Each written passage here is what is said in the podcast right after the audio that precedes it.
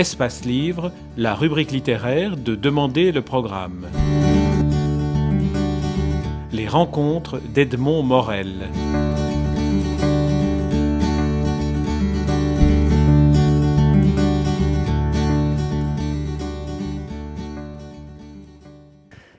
Jean-Claude Simoen, vous êtes le directeur d'une euh, collection qui euh, compte maintenant plusieurs euh, dizaines d'ouvrages. le titre de la collection est Dictionnaire amoureux de alors, on a la mythologie, on a le vin, on a la, gastronomie, on a les chats. On peut, on peut ouvrir à, l'infini l'éventail des, possibilités. Mais euh, avec vous, l'avantage, c'est qu'en une seule interview, on peut parler de dizaines d'auteurs, de dizaines de livres, de lieux, de personnages, d'histoires, vraies ou fictives, dans cette collection dont, dont le secret est peut-être et là vous allez me dire si j'ai tort ou raison, se trouve peut-être dans un titre qui a le luxe de se contredire. En effet, un dictionnaire évoque quelque chose d'austère, de scientifique, d'exhaustif, d'organisé, bref, tout ce qui contrarierait grandement un sentiment amoureux. Alors, c'est très juste. Un dictionnaire, c'est quelque chose d'un peu sévère, nécessaire, certes, mais un peu dot. Voilà. Et si on lui donne euh, l'étiquette, si on le, marie euh, avec un qualificatif qui est amoureux, euh, comme on dit maintenant communément, puisqu'on parle le mot de concept, euh, le concept, donc nouveau dictionnaire amoureux, fait quelque chose qui est immédiatement ludique. Et c'est bien ça qui m'a intéressé. À l'origine de cette idée, car il faut rendre non pas ce qui revient à César, mais en l'occurrence à Dominique Fernandez, il est le père putatif, bien involontairement, de la création de cette collection. C'est une histoire qui remonte à une bonne dizaine d'années maintenant, où il m'apportait euh, à mon bureau chez Plomb un gros livre qui était l'accumulation de tous ces articles concernant euh, son immense tendresse, pour pas dire sa grande passion, pour l'Italie. Et ça pouvait euh, traiter aussi bien de la musique, bien évidemment, donc de l'opéra, mais aussi des paysages, euh, ô combien, de la littérature, car il a été pendant 12 ans professeur de littérature en Italie.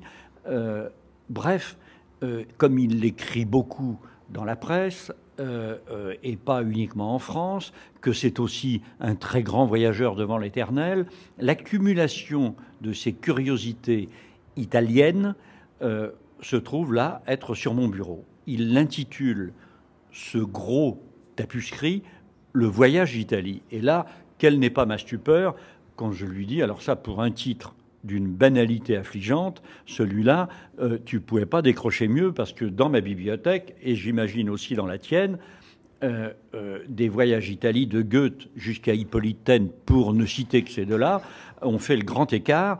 il faut absolument que tu me trouves un sous-titre un peu plus explicatif est nécessaire par voie de conséquence. Et il est revenu la semaine suivante avec Dictionnaire amoureux. L'histoire aurait pu s'arrêter là. Le livre a eu du succès, mérité, mérité parce que euh, j'ai une immense tendresse pour Dominique Fernandez, qui pour moi est quelqu'un qui a ce qu'il est convenu d'appeler la culture légère, c'est-à-dire qu'il n'y a aucune condescendance. Il met son immense curiosité, son gigantesque vagabondage à la portée du plus grand nombre, sans aucune euh, préciosité. Ça, je trouve qu'il n'y a rien de plus agréable, et ils sont très rares, donc je me plais à le souligner. Et deux ans après la publication de ce livre, je suis chez moi euh, dans ma thébaïne normande, euh, et j'ai besoin d'aller chercher, de relire une des références, une des entrées de ce dictionnaire, puisque c'était un abécédaire, euh, donc amoureux, le voyage d'Italie de Dominique Fernandez. Et je laisse, après avoir satisfait ma curiosité, le livre fermé sur mon bureau.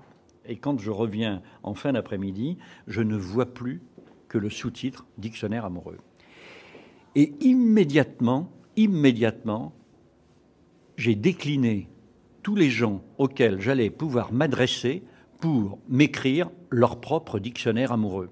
sur tous les sujets. Donc, euh, il est, voilà, le père putatif, bien involontaire, je le réitère volontiers. Il est à l'origine même de la collection. Et alors, parce qu'il fallait bien lui rendre hommage, il a écrit pour la collection un dictionnaire amoureux de la Russie.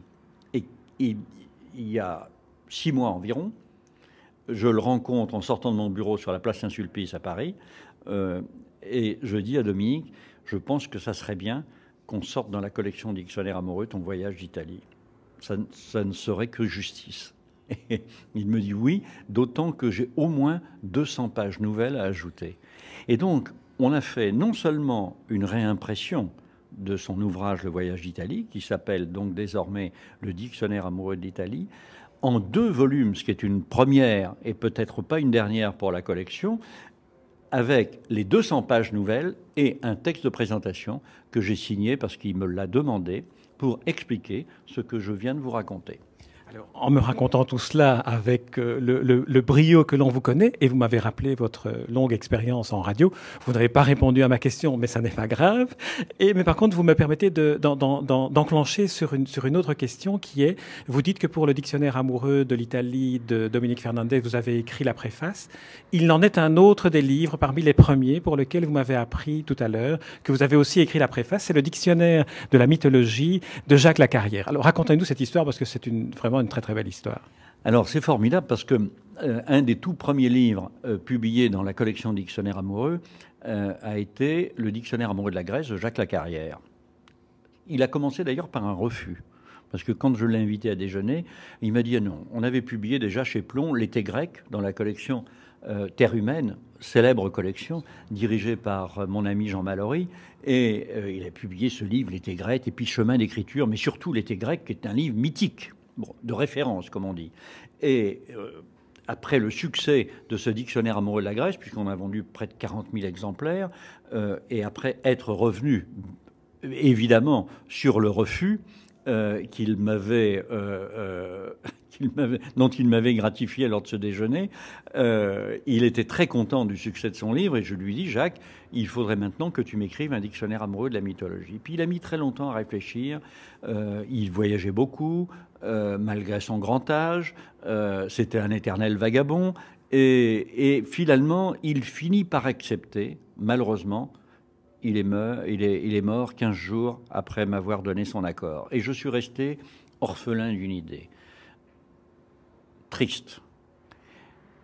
J'avais dans ma bibliothèque, j'ai toujours dans ma bibliothèque, pratiquement tous les écrits de Jacques Lacarrière, et particulièrement un livre qui s'appelait En cheminant avec les dieux, publié chez un tout petit éditeur, la toute première édition. Et je sors ce livre de ma bibliothèque à la campagne, il faisait beau, je vais me mettre à l'ombre d'un arbre dans un transat, et je dévore de nouveau ce livre. Et je me suis dit, mais c'est formidable, voilà quelqu'un qui très jeune est monté sur le mont Olympe et n'en est jamais redescendu, fort heureusement pour nous. Et si, et je rassemblais tous les écrits de Jacques Lacarrière, tout ce qu'il avait écrit, c'est-à-dire toute l'horizontalité qui a été la sienne concernant la mythologie grecque, car c'est la seule euh, d'importance, en tout cas pour la carrière, et aussi un peu pour moi quand même. Euh, même si quelquefois je vais vagabonder euh, et que je me hasarde dans quelques périphéries d'autres mythologies, mais la mythologie grecque continue à me faire rêver. Et si moi, moi, j'allais rendre à son auteur le plus bel hommage qu'un éditeur puisse faire, je vais faire du la carrière sans la carrière avec du la carrière. Je vais mettre en verticalité abécédaire ce que toute sa vie il a couché de manière horizontale. Ça a été un travail gigantesque. Mais quel bonheur D'abord parce que je me suis frotté avec les histoires mythologiques, et Dieu sait si elles sont complexes. Et ensuite parce que j'ai rendu un immense service à sa veuve, qui était sans le sou, en fabriquant un livre de toutes pièces qui, de surcroît, a eu du succès. Mais bien évidemment, comme je ne voulais pas reprendre une seule ligne, retoucher une seule phrase, car je ne pouvais pas me le permettre, j'ai donc œuvré dans ce sens en écrivant un texte de présentation que j'ai appelé palimpseste pour Jacques Lacarrière, bien évidemment. Alors ici, par contre, vous avez répondu à ma question. Je vous en remercie. Et c'est une, c'est une très très belle histoire. Et je, je gage que de l'Olympe, d'où il vous regardait travailler, il devait quand même sourire de voir les efforts que vous faisiez pour euh, pour reconstituer ce qu'il a fait. Et en plus pour faire ce, ce, effectivement ce très beau cadeau à, à sa veuve. Comment s'organise la direction d'une collection comme celle-là? Est-ce que c'est vous qui prenez l'initiative de dire à tel auteur c'est tel sujet que je voudrais que tu me fasses, ou est-ce que c'est tel auteur qui vient en vous disant, parfois en vous surprenant, j'aimerais écrire un dictionnaire amoureux de. J'imagine qu'avec le succès, vous avez des demandes maintenant. Alors, c'est une question qui nécessite beaucoup de réponses. La première, majoritairement, nous sommes maintenant à environ 40 titres publiés. En 2010, euh, on dépassera les 60 titres. Euh, le succès même de la collection fait que je suis très sollicité, mais euh, je suis euh, dans l'honnêteté de devoir dire que je refuse la quasi-totalité des projets qui euh, me sont soumis. Pour, je ne vais pas être très gentil, souvent, je dirais, euh, manque de notoriété des gens qui prétendent ou qui voudraient écrire un dictionnaire amoureux déficit de notoriété, on va dire ça comme ça, c'est pas très aimable, mais euh, je ne peux pas me permettre la barre commerciale de la collection dictionnaire amoureux se situe alors euh, euh, à 15 000 exemplaires. À moins de 15 000 exemplaires, un dictionnaire amoureux ne m'intéresse pas. Je voudrais vraiment répondre à votre question ayant formulé ceci. La quasi-totalité des 40 presque titres parus sont entièrement et uniquement euh, démarchés par moi, sollicités par l'éditeur. Donc l'auteur et le sujet Alors, l'auteur et le sujet. Et souvent, euh, je contacte l'auteur parce que le sujet est évident. Alors c'est très important parce que je me plais toujours à dire et à répéter que un bon livre, c'est quelque chose de très simple. C'est une alchimie qui est très facile à réaliser. C'est la rencontre d'un bon auteur avec un bon sujet. Il faut, c'est l'adéquation parfaite. Exemple, Bernard Pivot et le vin. Exemple, Jacques Lacarrière et la Grèce. Exemple, Christian Millot et la gastronomie. Exemple, Jacques Catali et le judaïsme. Exemple, Claude Allègre et la science. Enfin bon, je peux comme ça les décliner tous et je ne vais pas vous réciter les 40 volumes euh, euh, euh, parus. Et à partir de là commence le vrai travail entre l'éditeur et l'auteur. Car il s'agit d'une vraie rencontre basée sur un état de confiance qui très rapidement débouche sur le boulevard de la connivence. J'entends par là que euh, nous travaillons assez régulièrement pour la quasi-totalité des auteurs, la main dans la main. Il élabore ses entrées, je fais ma liste de mon côté, on les confronte. Il me soumet les premières entrées écrites, je les rectifie, j'entends par là, pas avec mon stylo, mais en disant pas très clair, trop long, peut-être trop court, euh, manque de clarté, euh, ou j'ai pas tout à fait compris, euh, l'entrée trop longue, on va rentrer dans un tunnel dont le lecteur ne sortira pas. Je veux dire, c'est un vrai travail d'éditeur, mais peut-être que c'est mon grand âge qui me permet de parler comme ça, car je suis ce qu'il est convenu d'appeler d'ores et déjà maintenant, très sérieusement, un brontosaure de l'édition. Donc je travaille à l'ancienne. Je suis avant tout un lecteur. Ce qui veut dire, et là une petite question un peu perfide, qu'aujourd'hui les éditeurs non brontosaures ne lisent pas? Alors non, parce qu'il y, a de, jeunes éditeurs qui font très très bien leur travail, euh, Olivier Cohen ou Paul Otchakowski-Laurence par exemple, mais c'est vrai que moi j'appartiens plutôt à la génération des Claude Durand, des Bernard de Fallois. Voilà, je veux dire que nous sommes avant, avant tout des lecteurs, nous sommes avant tout des curieux, euh, et on a besoin de ce rapport avec. nous ne sommes pas que des marchands de papier. Voilà, c'est ce que je voulais dire. Vous savez, il fut il y a une période de ma vie où je jouais au tennis plutôt bien d'ailleurs. J'étais un joueur classé d'un très bon niveau. Euh, j'étais assez fier de moi, en tout cas assez fier parce que je prenais du plaisir sur un cours. Et quand je regardais euh, à la télévision ou à Roland Garros ou ailleurs euh, l'exhibition des 50 meilleures raquettes au monde, j'avais pas vraiment l'impression de pratiquer le même sport qu'elles. Et j'en dirais un peu autant des gens qui revendiquent l'étiquette d'éditeur. Je ne suis pas certain de partager euh, le même chapeau. Vous avez presque répondu. Vous choisissez chaque fois l'auteur avec un, minimum de notoriété pour que, le, livre ait, un sens commercial aussi. Et en second lieu, vous choisissez chaque fois le sujet qui se lie à l'auteur, et puis vous travaillez en tant qu'éditeur sur les premières entrées qui arrivent, le choix des entrées. Absolument. Et c'est un vrai travail de collaboration. C'est pour ça que je vous parlais à la fois de la confiance dans un premier temps et de la connivence très rapidement qui s'installe. Et, la confrontation du travail ainsi réalisé. Quelquefois c'est trop long, quelquefois c'est trop court. Euh, quelquefois c'est abscon, euh, quelquefois c'est peut-être pas nécessaire, et puis on s'aperçoit finalement qu'il y a des entrées qui manquent. Bref, euh, quand un auteur écrit un dictionnaire amoureux, c'est valable pour tous les auteurs publiés et, à venir. C'est-à-dire que s'il y en a 40 de publiés, il y en a 30 en chantier. Donc le travail est, frontal. Tout ça est concomitant. Et c'est très important parce que pour la première fois de leur vie, euh, ces auteurs, souvent chevronnés, sont confrontés à l'écriture d'un livre qu'ils écrivent dans le désordre. J'entends par là que aucun auteur de dictionnaire amoureux a commencé son livre à la lettre A pour terminer à la lettre Z. Et euh, ils sont les maîtres d'œuvre. Ils choisissent leurs entrées, mais ça veut dire aussi, par voie de conséquence, qu'ils choisissent leurs omissions. Euh, et, donc, ils sont, euh, le, ils sont le dieu sur la feuille de papier. Bon, et c'est très très important. Et moi, je suis là comme le premier lecteur, c'est-à-dire le premier confident. C'est très très important.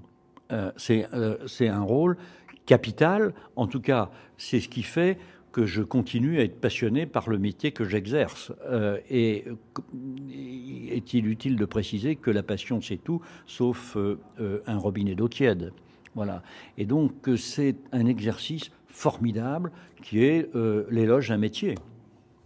Alors, euh, est-ce qu'il y a des, auteurs que vous avez eu plus, davantage de mal à convaincre que d'autres? On parlait de Jacques Lacarrière, qui avait d'abord, euh, avec qui vous avez d'abord essuyé un refus. Est-ce qu'il y a eu d'autres auteurs dans, dans les dictionnaires déjà publiés qui ont été réticents à l'exercice? Parce que c'est un dictionnaire ou parce que cela manquait de rigueur euh, si on prend le volet amoureux ou si on prend le volet dictionnaire Alors, il y en a un euh, dont je vais publier le livre dans quelques jours, qui est Jacques Attali, qui est un dictionnaire amoureux du judaïsme. On a mis quatre ans à se mettre d'accord. Nous avons mis quatre ans car il était parti sur une encyclopédie du judaïsme que je ne voulais pas.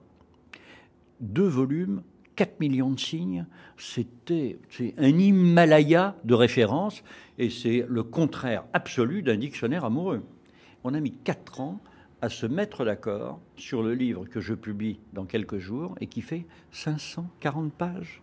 Mais 540 pages où il a accepté, après moult discussions, de s'impliquer, de se mettre en scène, de parler de son rapport au judaïsme, euh, de son père, euh, de ses lectures, de sa mère, de son éducation en Algérie, euh, de sa confrontation après avec ce que c'était qu'être juif quand on arrivait en France de l'Afrique du Nord. Et, tout ça euh, avait besoin de remonter à la surface. Mais peut-être qu'il avait besoin d'abord d'accoucher de cette montagne de papier pour revenir sous ma direction à 544 pages. Et le livre est parfaitement réussi.